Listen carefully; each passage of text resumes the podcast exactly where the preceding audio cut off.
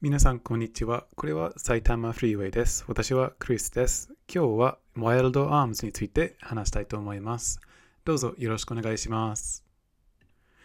えっと、ワイルドアームズは、えっと、PlayStation ワンの、えっと、アールピージー、ツーディーアールピージー ですね。で、日本で、えっと、せんきゅうひゃくきゅうじゅうろくねんのじゅうにがつに発売されてて、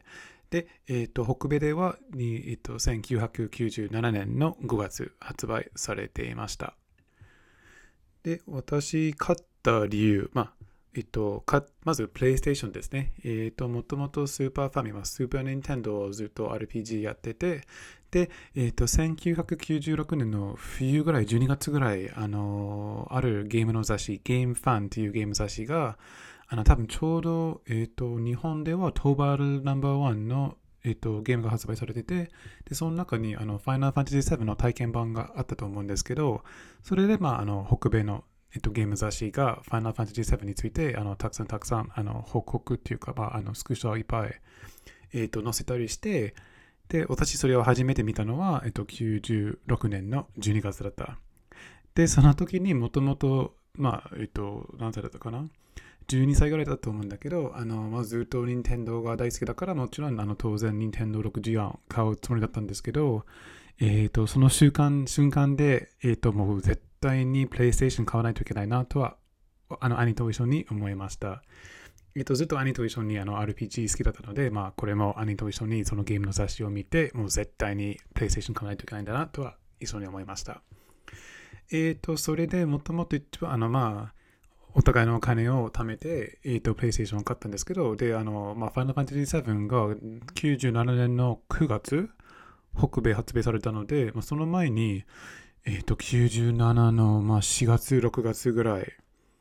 しがつ、うん、まあ、それぐらいですよね、あの、買ったんですけど、で、最初の方に、まあ、アールピージー も大好きだったんだけど、あの、兄も、えっと、レーシングゲームも大好きだったから、えっと、ラリークロスという、ソニーのレーシングゲームを買ったんですね。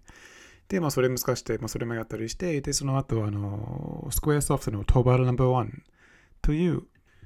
えっと、格闘ゲームを買いました。で、トーバーナンバーワンは多分別途いつか話についてちょっと話したいと思うんですけど、今回はあまり話せないんですけど、まあ、その後に、えっと、やっぱり アールピージー もやりたかったなとは思いました。で、えっと、その時、えっと、まあ、あの、前も言ったことあると思うんですけど、カナダとか北米だったら、ゲームのレンタルできるので、あの、その時に、えっと、レンタルで、えっと、幻想水湖伝とワイルドアームズをレンタルしました。で、そのふたつを比べて、もう私も兄も両方、なんか絶対にワイルドアームズの方が面白いだなとはふたりとも思いました。で、多分今から振り返ると、あの、まあ、北米なんですかね、あの、英語館の皆さんが、えっと、幻想水湖伝の方が好きんじゃないのかなと思うんですけど、まあ、その時代は本当にワイルドアームズの方が絶対に面白そうだなとは思いました。で、その大印象の理由は、えっと、みっつありました。えっと、一つ目がすごいちっちゃいことなんですけど、あの、ツーディー の アールピージー で、例えば上に、まあ、移動します。で、上から右に移動するときには、まあ、単純にキャラクターの、あの、ドット絵、そのスプライトが上から右に行くんですけど、あの、ワイルドアームズだったら、その上から右に曲がるのアニメーションもあって、すごい感動しました。なんか普段はそのゲームだったらそこまでしなかったんですけど、ワイルドアームズは初めて、その、えっと、曲がるアニメーションを見て、もう感動しました。そこまでしてくれてるんだなと思って、すごい嬉しかったです。で、二つ目も、あの、すごいちっちゃいことなんですけど、あの、まあ、今までのゲームだったら、例えばもう街の中にいて、で、あの、まあ、あれか、あの、ショップとか家に入ります。で、家に入るときには、なんか一回画面が黒くなって、あの、新しい画面に出てくると思うんですけど、あの、ワイルドアームズは初めて、えっと、家に入ったときに、その家の、えっと、外がただ透明になって家の中に見えるようになった。だから全部同じ画面になりました。そこもなかなかあのスーファミで出ない、ないものだなと思ったので、そこでもすごい感動しました。で、えっと、みっつめの大印象のところなんですけどは、その、まあ、ゲームが ツーディー なんですけど、バトルが スリーディー でした。で、そのバトルの スリーディー のアニメーションとか、えっと、まあ、カメラとか、まあ、初めての スリーディー バトルだったので、あのすごい感動しました。なんかその後にやっぱり スリーディー バトルがすごい遅いし、もうめんどくさいと思ったんですけど、でワイルドアームズもちょっと遅いなと思うんですけど、そのバトルの、えっと、流れっていうか、あの、まあ、時間かかるものだと思うんですけど、でも初めての印象がもうこれがすごい、これはもう PlayStation だなとは思ってました。まあ、それで兄と一緒に多分中古で買ったと思います。あのずっと中古のやつを待ってて、でまあさんじゅうドルぐらいで買ったかなとは思います。で、その時代、そうですね、英語で最後までクリアできました。で、その後にあの ピーエスピー であのゲームアーカイブ、あの PlayStation ワンのゲームをダウンロードできたんですけど、そこでもあの初めて日本語でやりました。それは多分にせんきゅうねんぐらいかなとは思ってます。で、えーと、そうですね、にせんきゅうねんだったら私も日本よねんぐらいいたんですけど、そこまで日本語分かんなかったですね。まあ、多分今でもあの日本語のゲームをすると絶対に ひゃくパーセント を理解しているわけじゃないんですけど、まあ、なんとなく ひゃくパーセント を理解できているんじゃないのかなと思います。でも、その時はなんかもう完全にこの字が分からない、この文法が分からないとこが時が、ことが多かったかなと思うので、うん。まあ、でその時に別にあのストーリーもともと分かったから別に調べなくていいじゃんとは思って進んだんですよね。で、あの、あともう、もう少し話すんですけど、あの多分最後、まあ、後半の方のパズルがなんか謎みたいなものを読んで、その謎の答えを入力しないといけないんですけど、もう全然分かんなくて、そこで諦めました。もうこれはまだ日本語で無理だなとは思って、あそこで諦めました。で、まあ、ずっとワイルドアームズが好きと思ってるんですけど、その後にはやったことないんですね。まあ、多分最初のいちじかん、にじかんぐらいなんかちょっとその思い出、思い出すためにやったと思うんですけど、なんか懐かしいと思いながらやったんですけど、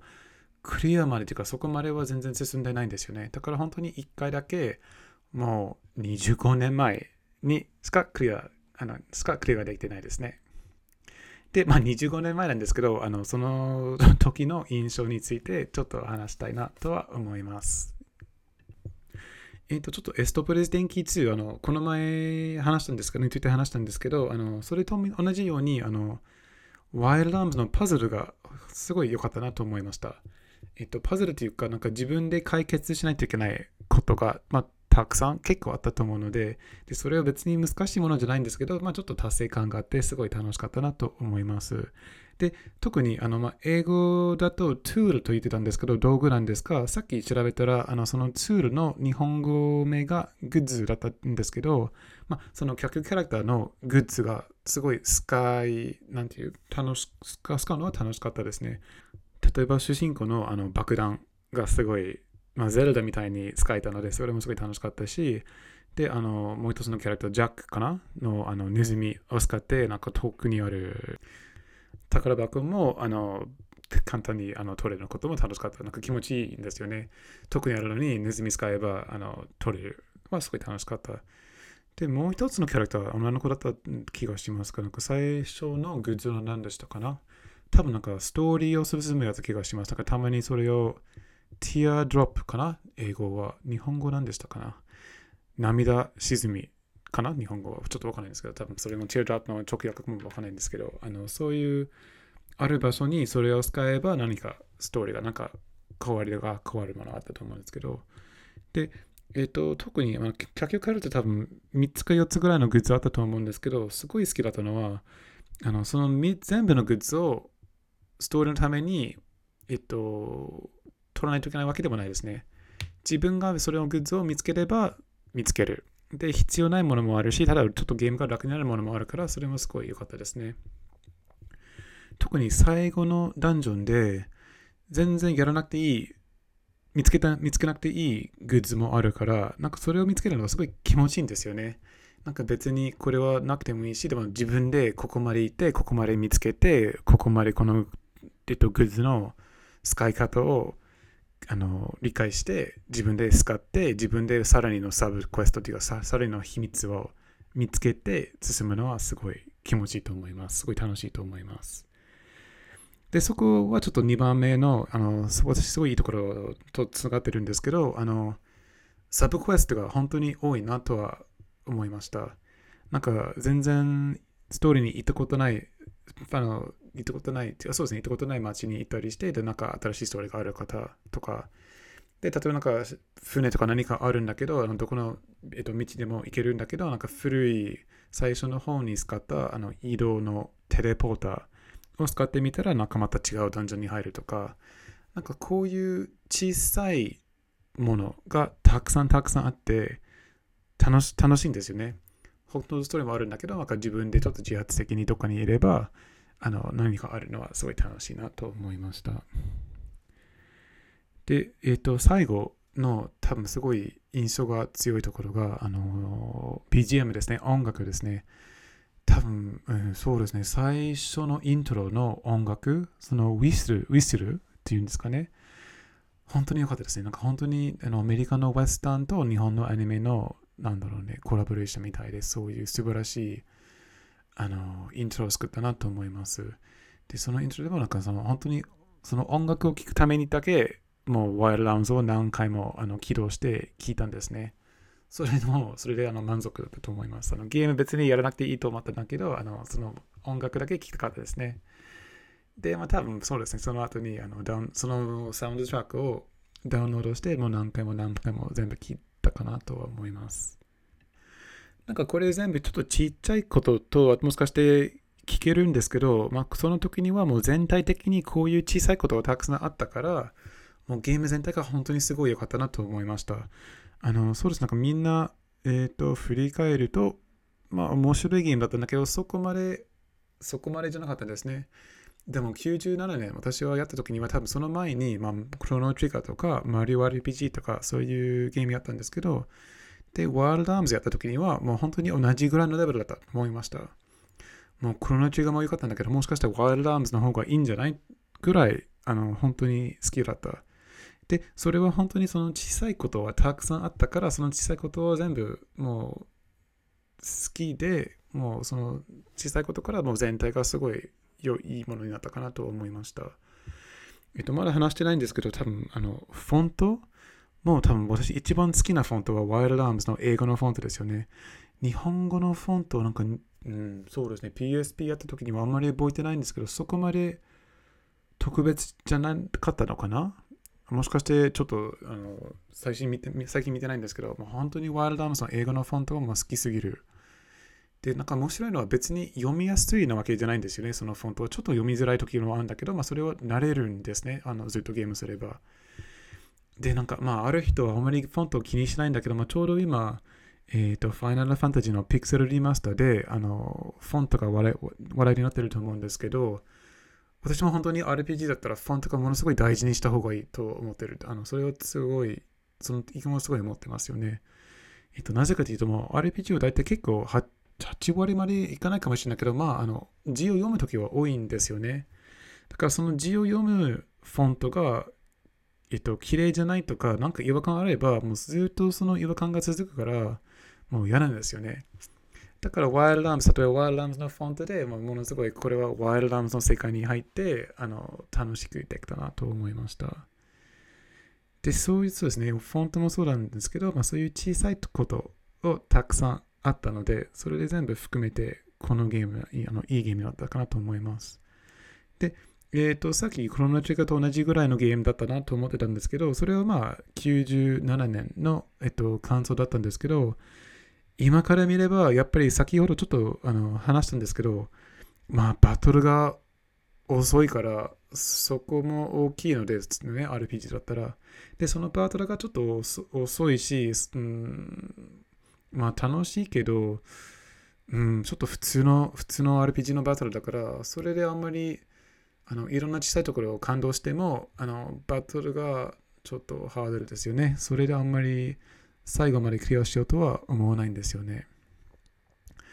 あ、で、最後に話したいことが、えっと、これはちょっとファイナルファンタジーはち、あの、この前話したんですけど、ちょっと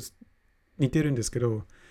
あの、まあ、最近はあんまりゲームはないんですけど、昔のゲームだったらあのタイトルスクリーンで何も押さないとあのちょっとイントロが出てきます。で、これ先ほどのなんかアニメのあのウィスルのイントロじゃなくて、まあ、あの本当に違うものです。何も押さないと。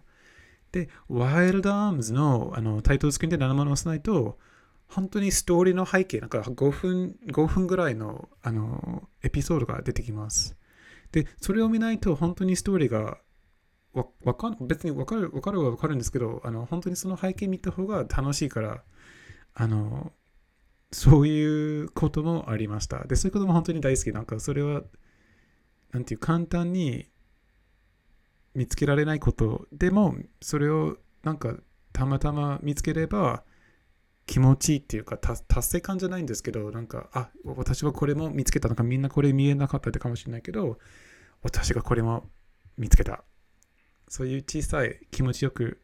プチ達成感がたくさんあるなとは思います。はい、えーと、以上になります。えーと、今回も聞いていただいてありがとうございました。はい、以上です。